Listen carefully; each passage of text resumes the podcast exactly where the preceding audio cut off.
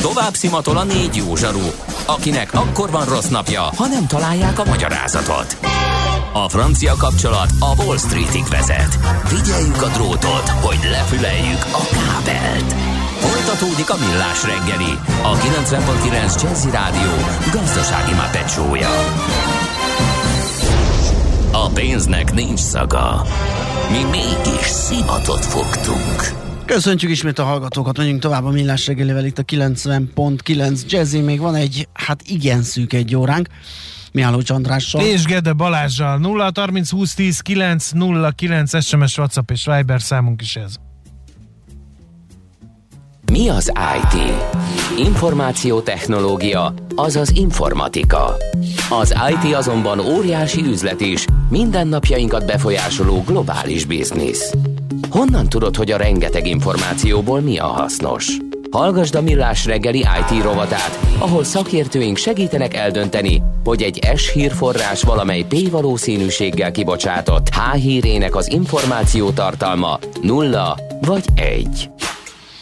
SMS, hát ez kérem szépen az új generáció, már szerintem például a fiaim már csak velem SMS-eznek egymással. De nem. miattad. És miattam. De azzal együtt ez egy, ez egy kevésbé szabályozott terület, és most az NMH, a média és hírközlési hatóság úgy döntött, hogy vizsgálatot indít az SMS összekapcsolási díjak miatt, hogy mi a probléma ezzel, vagy mi várható. Az Koi Tamással, a hvsv.hu szakírójával beszéljük át. Szia, jó reggelt! Sziasztok, üdv hallgatóknak! Szia! Még van SMS? Van ember, aki SMS-ezik? Persze, nagyon sokan SMS-eznek, és nagyon sok SMS-t küldenek egyébként a magyarok Aha. a mai napig, bár tény, hogy csökken a, folyamatosan a, a, a számuk, az elküldött SMS-ek száma évről évre. Most nem tudom pontosan megmondani fejből a statisztikákat, hogy De a tendencia az csökken. De a tendencia alapvetően csökkenünk, hiszen nyilván mindenki már a, a könnyebben használható és elterjedtebb chatplatformok felé fordul. Azt azonban azért gyorsan tegyük hozzá, hogy az SMS a mai napig az egyetlen olyan szöveges, mobilos üzenetküldési forma, ami minden mobiltelefonra képes elérni, minden mobilkészülékkel kompatibilis, még a nagyinak a régi levetett butatelefonjával is. Tehát, Semmit nem kell letölteni, hanem az ott működik, telefon, tud telefon. Az ott, az ott működik, és egy viszonylag megbízható és stabil uh, hátterű rendszer, hát gyakorlatilag most már évtizedek óta. Uh-huh. Akkor um, évtizedek óta most tűnt fel, hogy ez drága, vagy mi történik? Hát igen, ez egy érdekes jelenség, amit most látunk. Ugye, ahogy mondta a Nemzeti Média és Közlési Hatóság múlt héten jelentette be, hogy indít egy ágazati vizsgálatot, egy úgynevezett ágazati vizsgálatot az SMS összekapcsolási díjak kapcsán. Nagyon dióhéjban elől annyit érdemes tudni, hogy amikor mondjuk én telekomosként egy Vodafonos számra SMS-t küldök, akkor ugye nem csak én fizetek a Magyar Telekomnak ezért az SMS-ért, hanem a Magyar Telekom is fizet a Vodafonnak egy úgynevezett összekapcsolási díjat, uh-huh. ami ugye a szolgáltatók egyéni megállapodásai alapján van meghatározva. Jelenleg, ha jól tudom, ez ilyen 10 pár forint, 14-15 forint környékén van nettó, és hát ugye az NMHH azt gyanítja a GVH jelzései alapján, hogy itt a szolgáltatók bizony összebeszéltek, hogy ezt az, ezt az összekapcsolási díjat ezt pontosan milyen mértékben határozzák meg, és ugye ennek van egy versenytorzító, piasztorzító potenciális hatása, arról nem is beszélve, hogy ugye ez egy, ez egy, ez egy nagyon magas uh, díjnak számít uniós összevetésben is. Azt is tudni kell azért közben, hogy az Európai Unióban, illetve Magyarországon a percdíjaknál, a percdíjak esetében, tehát a beszélgetés esetében régóta szabályozott az összekapcsolási díjak mértéke, és ez lényegesen alacsonyabb. Tehát, hogyha mondjuk én felhívok egy megint csak egy Vodafonos, a Telekomos mobilomról, akkor ott ez a nagy kereskedelmi összekapcsolási díj, ez nagyjából nettó 1 forint 70 fillér, tehát ez az, amit ugye a Telekom megfizet a Vodafonnak azért, hogy engem bekapcsolta a saját hálózatába. tehát úgy néz ki, hogy az NM3 most azt fontolgatja, hogy beavatkozzon ebbe a piacba, Egyelőre nem biztos, hogy ez meg fog történni. Én közben azon gondolkodom, milyen versenyelőnyt biztosít a szolgáltatónak, hogyha az egyik a másikhoz képest olcsóbban adja ezt az átkapcsolási díjat.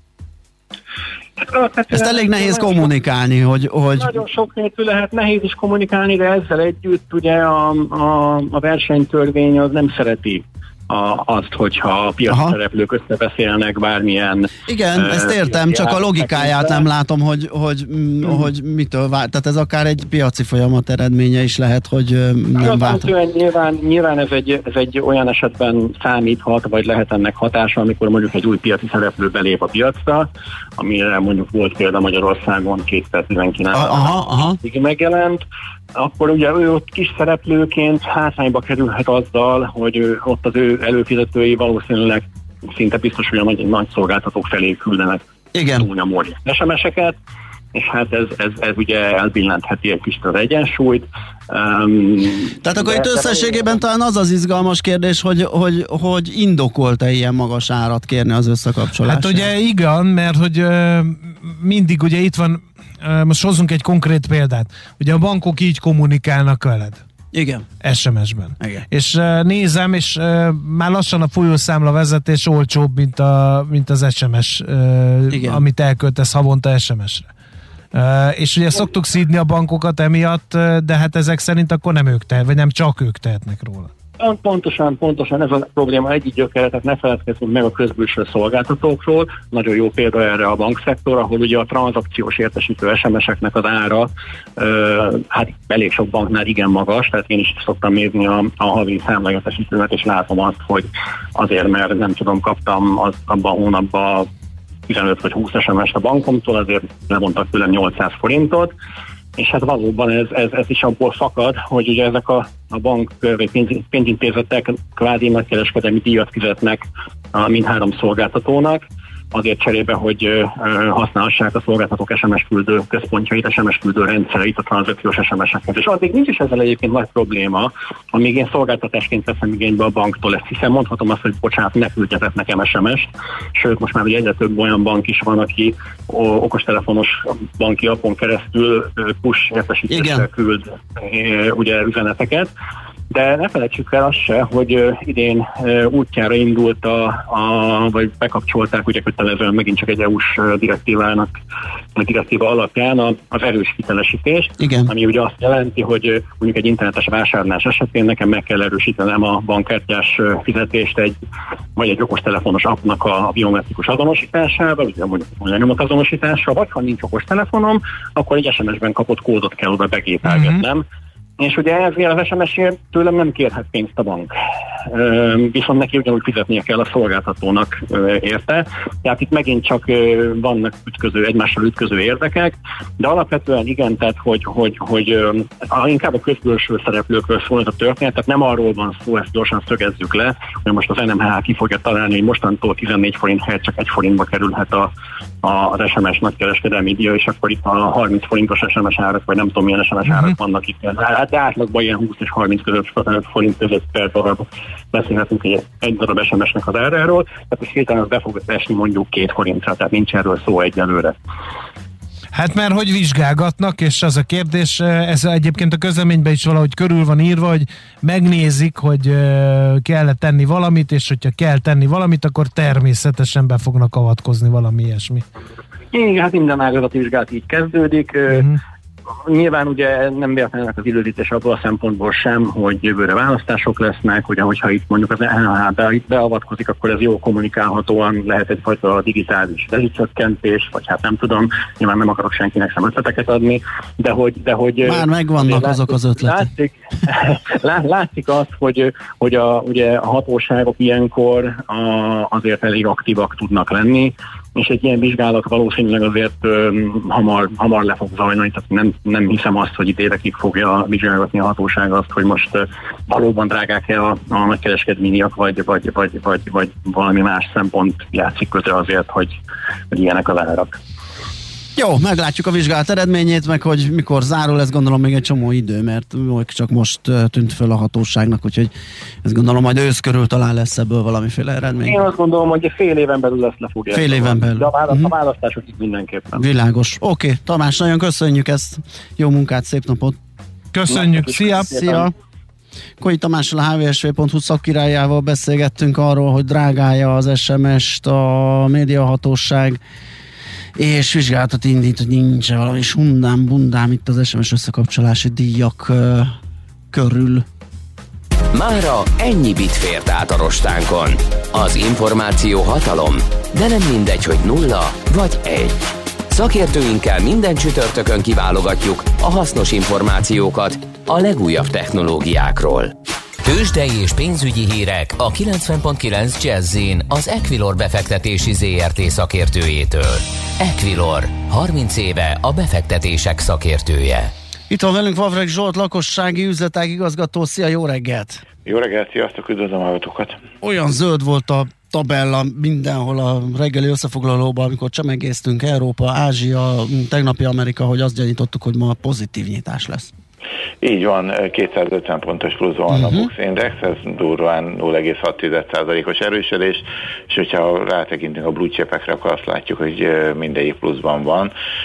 A Richter 0,9%-a van feljebb 8060 forinton, az OTP 0,6%-ot erősödött, kerek 16 ezer forint az árfolyama, a MOL 0,2%-ot 2390 forint, és az M-Telekom is feljebb van 0, hát egy 4%-a 423 23 forint 50 pilléren. Milyen a forgalom? Az valahogy nem akar megjönni. Hát az azért nem olyan acélos, tehát még nem érte az 1 milliárdot a forgalom, most éppen 800 millió körül járunk, az OTP ebből ö, körülbelül 600 millió, tehát a többi papír az igazából nagy forgalmat nem tud felmutatni.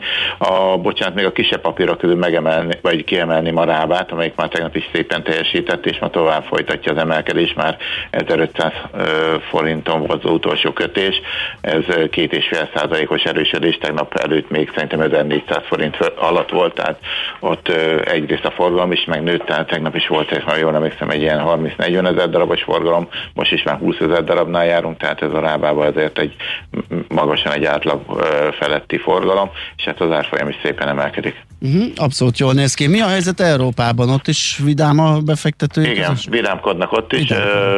A DAX az 0,2%-a van fejebb, az angol index, a FUCI az 0,4%-kal, és hát a franciák a legvidámabbak 0,9%-ot tudtak erősödni itt durván 40 perc elteltével.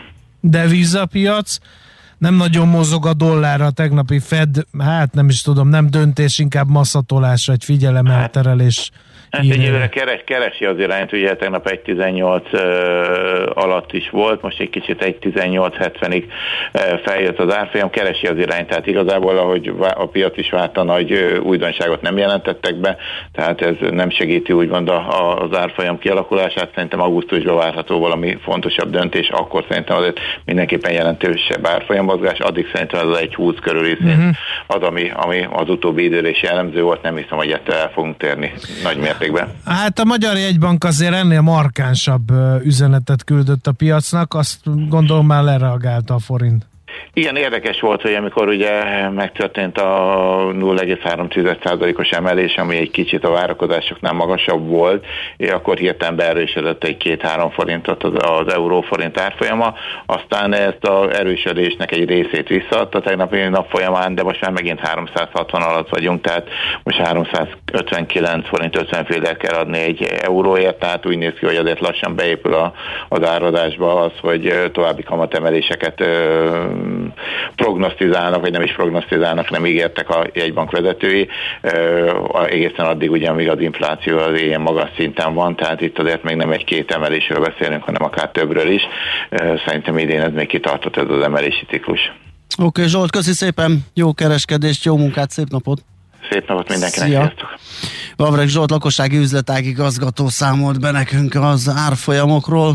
Tőzsdei és pénzügyi híreket hallottak a 90.9 jazz az Equilor befektetési ZRT szakértőjétől. Equilor, 30 éve a befektetések szakértője.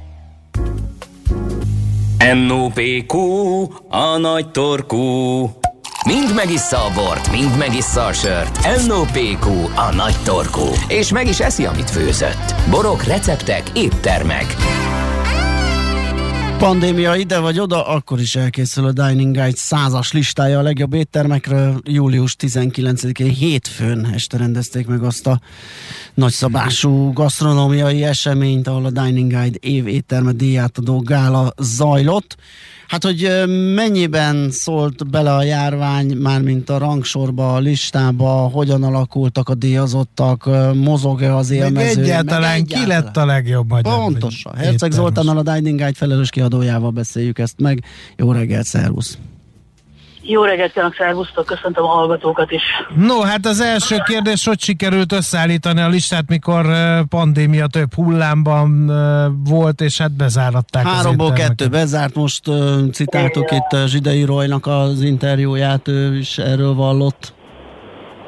Hát gyakorlatilag volt egy tavaly rövidebb nyári leállás, és aztán, vagy bocsánat, egy tavaszi leállás, és az idei évet is érintő, és a tavalyi év végét érintő 165 napos leállás volt az, ami hát nem könnyítette meg a mi helyzetünket se, de nyilván nem rólunk van itt elsősorban szó, hanem az éttermek helyzetéről, állapotáról alapvetően a, nem is a múltba gondolkodunk minden ilyen kiadványnak, mint a, mint a miénknek is az a feladata vagy a célja, hogy aktuális állapotokat próbáljon meg hát, ilyen pillanatfelvételként közölni, és hát egy információs bázisként használhatóvá tenni a felhasználóknak, a fogyasztók számára. Uh-huh. Ez volt a az indítatás. Nyilván nagyon sok ö, minden változott. Mi most úgy mondjuk, hogy mint ahogy volt régen ez az időszámítás előtt és az időszámítás után, Krisztus előtt, Krisztus után, és most a Covid előtt, Covid után egy teljesen új vendéglátást ö, látunk. Nem azt mondom, hogy jobb vagy rosszabb, hanem egy, egy nagyon-nagyon átalakuló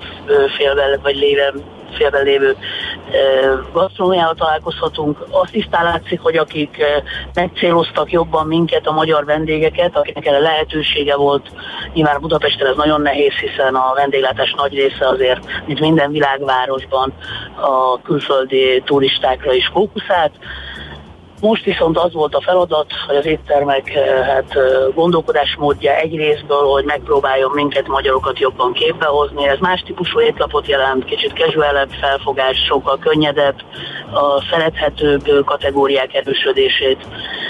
Hát ez a, a nagyon zanzásítani akarnám, akkor ez volt a, az idei év tapasztalata, és hogy hát ennek megfelelően vizsgálódtunk mi is.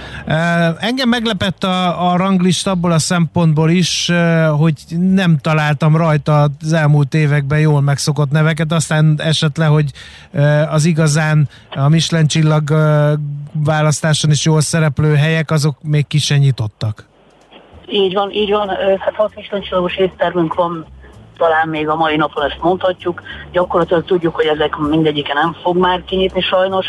Alapvetően ebből egy van nyitva, nem, nem váratlanul az évéttermedi győztese és nyertese a standétterem, uh-huh. gyakorlatilag ő az egyetlen Michelin csillagos étterem, aki ma nyitva van, de ez azért lehetőséget adott nagyon-nagyon sok uh, új uh, étterem uh, listára kerülésére, és vannak köztük olyanok, amelyek a véleményünk szerint uh, meg is szorították, vagy meg is szoríthatják a visszatérőket, van azért három-négy nagyon erős uh, hát sztori. no, hadd halljuk ezeket. Melyek ezek, és miért ezek? Mit találtatok náluk érdemesnek hát- arra, hogy, hogy így bekerüljenek ebbe az illusztris társaságba?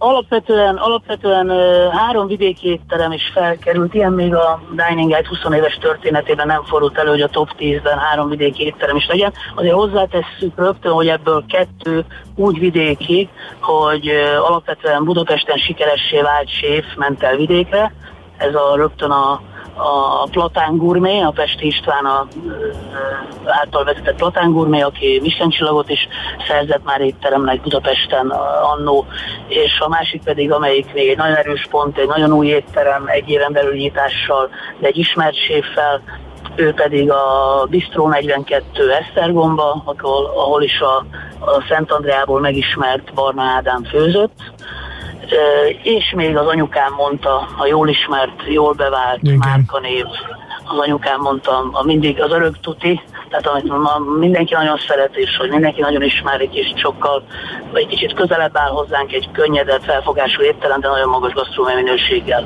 Uh-huh.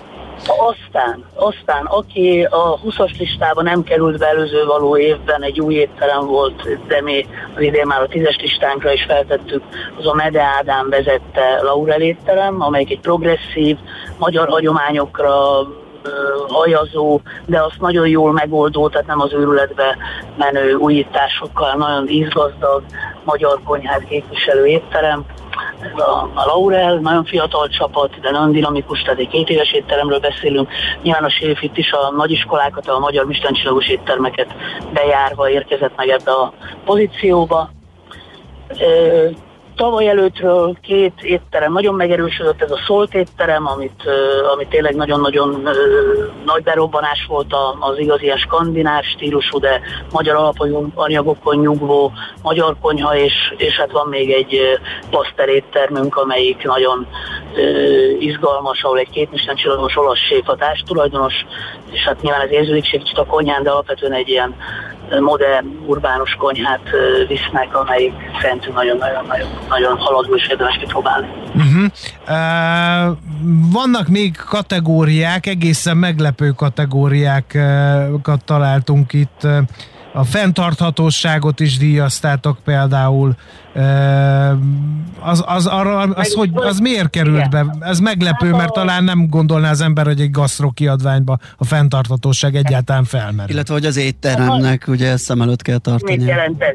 Így van, hát szerintem szerintem a két éve, második éve adjuk ezt a, ezt a díjat, alapvetően nagyon fontos dolog. Mi a séfeket, vagy a jó éttermeket kvázi rockstároknak látjuk, alapvetően a világban, és látjuk, hogy nem csak főznek, hanem, hanem a munkásságukkal egy üzenetet közvetítenek, példát is mutatnak. Nagyon erős sztorinak érezzük, hát nyilván a kikerülhetetlen ügy, hogy odafigyeljünk a környezetünkre, és hát itt az alapanyag beszerzésre, az étterembe folyó munkára, alapvetően a, a a selejt, illetve a, az eldobandó alapanyagok minőségére is utazunk. Ezeket nagyon egyszerű módon tudjuk ellenőrizni, hiszen azok az éttermek, amelyek ö, alapvetően nem fogadnak utcáról bejövő vendégeket, mert hogy csak ö, mondjuk ilyen gurmé koncepciók, amelyek tényleg csak kiszámított vendéglétszámmal mennek, előtte volna bezárják a könyvet, tehát a holnapi napra csak ma tudok foglalni, holnap már nem, akkor látják, hogy hány fő van. Nyilvánvalóan egy nagyon-nagyon takarékos üzemmód lehetőségét villantja meg az éttermek számára, hiszen hát így nagyon nehéz sok selejtet termelni, biztosan figyelnek se, alapvetően a nulla kilométeres gondolkodásmód, hogy mennyire igazodik a régiójához, mennyire próbál meg minden kisebb környezeti terheléssel alapanyagot beszerezni, akár a munkavállalók. Hát mindenre, mindent figyelünk ilyenkor, kutatunk interneten, éttermeket ellenőrizünk, mendemondákat hallgatunk meg, tehát mindenféle kutatómunkát végzünk egy ilyen díj előtt is. Uh-huh. Cukrászokról is essék szó, azt is szoktátok díjazni, és én végignézve a kiadványt külön örültem, hogy egy olyan cukrászat kapta, amit én is ismerek és gyakorta látogatok. Ebből a szempontból nem is volt meglepetés a díjazott. Igen, hát a, a cukrászatok, kapok a fejemre ezért sokat a cukrászatoktól, mert hogy a cukrászatok állapotát mi úgy látjuk, hogy alapvetően nem érte el őket ez a nagy forradalom, és hogy alapvetően nagyon sokan még mindig a múltban élnek, ami nem a, a, a sütemények stílusára vonatkozik, hanem a felhasznált alapanyagok minőségére. Ezért ezen a listán is viszonylag ugyanazok a a cukrászatok szerepelnek kvázi évek óta két-három új résztvevővel, de a legjobbnak a Mihályt uh, találjuk, a Mihály Petiferik, amelyik talán a leg, legizgalmasabb uh, cukrászat is, és nagyon nagy bátorsággal uh, hagyományos desszerteket is kínál, és nagyon jó minőségben, hogy a dobostorta leverhetetlen, a somlói galuska, a Mesterházi, kétfajtaképpen, tehát egy nagyon... Az, nagyon az aki Vácra látogat, az egy kötelező, tök mindegy milyen cél a kötelező azt, ezt, a, ezt a cukrászdát meglátogatni, mert olyat kap, amit Magyarországon nem nagyon lehet máshol. Így van, így van, és, és önálló célpontnak is én ajánlanám, uh-huh. lehet, hogy nagyon, nagyon Van még egy nagyon érdekes díj, nem tudom, belefére. Bele, nagyon bizony. Érdekes, hogy az idén adtunk, és ez a Covid-nak köszönhető díjat, a Fair Play díjat. Na ezt akartam még kérdezni, hogy hogy lehet gasztronómiában Fair Play módon hát, játszani? Így van, így van, tehát ez egy nagyon, nagyon izgalmas kérdés, és nagyon sokat tanakodtunk ezen a helyzeten, hogy egyáltalán ennek még hát neki mehetünk-e. Alapvetően borzasztó volt a leállások, az étterembezárások következménye, a támogatási rendszerek bizonyos értelemben nem voltak olyan gyorsan elérhetőek vagy direktek, és ezért nagyon-nagyon sok étterem megijedt, és hát ebből is látszik, hogy az éttermek alapvetően nem, nem nagyon ö, gazdag ö, ö, vállalkozások. Nagyon sok munkaerő került az utcára, vagy hagyta el maga az éttermet, mert nagyon lecsökkent munkaidőben, nagyon lecsökkent fizetést kaptak, vagy talán aztán sokan az se. És ezért megnéztük azokat az éttermeket, amelyek nagyon gyorsan, szinte evolúciósan ö, hát, működtek, és létrehoztunk egy mikroszájtot valamikor december elején, amivel működtünk márciusig, ahol nagyon jó minőségű kiszállítós éttermeket támogattunk, ez egy ilyen non-profit szituáció volt, volt egy erős szponzorunk, és tényleg nagyon sok uh, mindenki számára juttattuk el ezekről az éttermekről adatokat, és hát abból és az éttermek követéséből láttuk, hogy hát le tudtuk mérni, hogy bizonyos éttermekben uh, hogy maradtak meg a munkaerők, és, és hát a Rosenstein az idei nyertes, az egyik az éttermek közül, biztos van még ilyen, de a látókörünkbe került egyik étteremből volt az, aki egy kollégát nem küldött el, és egy fizetést nem csökkentett. A vállalkozás... Hű, ez nem, nagyon kemény.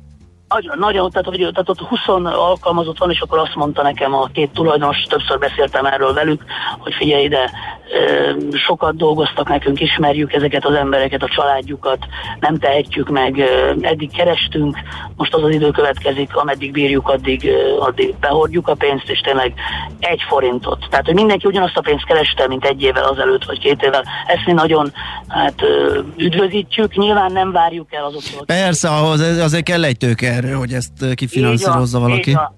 Így van, így van, de magát a szándékot, és tényleg nagyon sokan ö, kerültek, főleg a magyar vidéken is tapasztalhatóan kiséttermek tömegében, akik hát ö, nem tudom, hogy túlélték ezt, legalábbis nem nyitottak ki eddig, hogy meglátjuk, hogy mi történik velük, de nem vagyunk jó bőrbe, tehát a magyar uh-huh. vendéglátás. Igen. a világ vendéglátása nincs jó bőrbe, Igen. így innen induljunk, és hát azon belül mi se. Hát szorítunk az ágazatnak mindenképpen, és nyomon követjük a sorsát. Köszönjük szépen, hogy beszélgettünk. Én Szép napot, jó munkát, szervusz! Köszönjük, szia! Herceg Zoltánnal a Dining Guide felelős kiadójával beszélgettünk a legjobb és a legfelebb éttermekről. Most ennyi fért a tányírunkra. M.O.P.Q. A nagy torkú. A millás reggeli gasztrorovata hangzott el.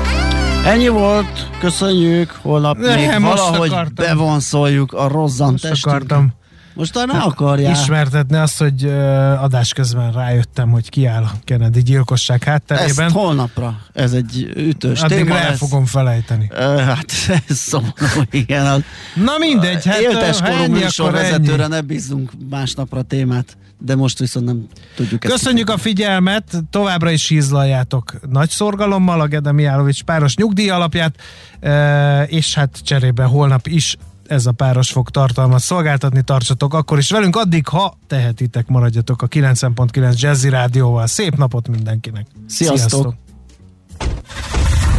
Már a véget ért ugyan a műszak, a szolgálat azonban mindig tart, mert minden lében négy kanál. Holnap reggel újra megtöltjük a kávés bögréket, beleharapunk a fánkba és kinyitjuk az aktákat. Addig is, keressetek minket az arcaktákban, a közösségi oldalunkon. A mai adás podcastjét pedig holnapunkon. Millás reggeli, a 90.9 Jazzy Rádió gazdasági mapetsója. Ha csak egy műsorra van időd idén, tégy róla, hogy ez legyen az. Csak egy dolog lenne még. Műsorunkban termék megjelenítést hallhatta.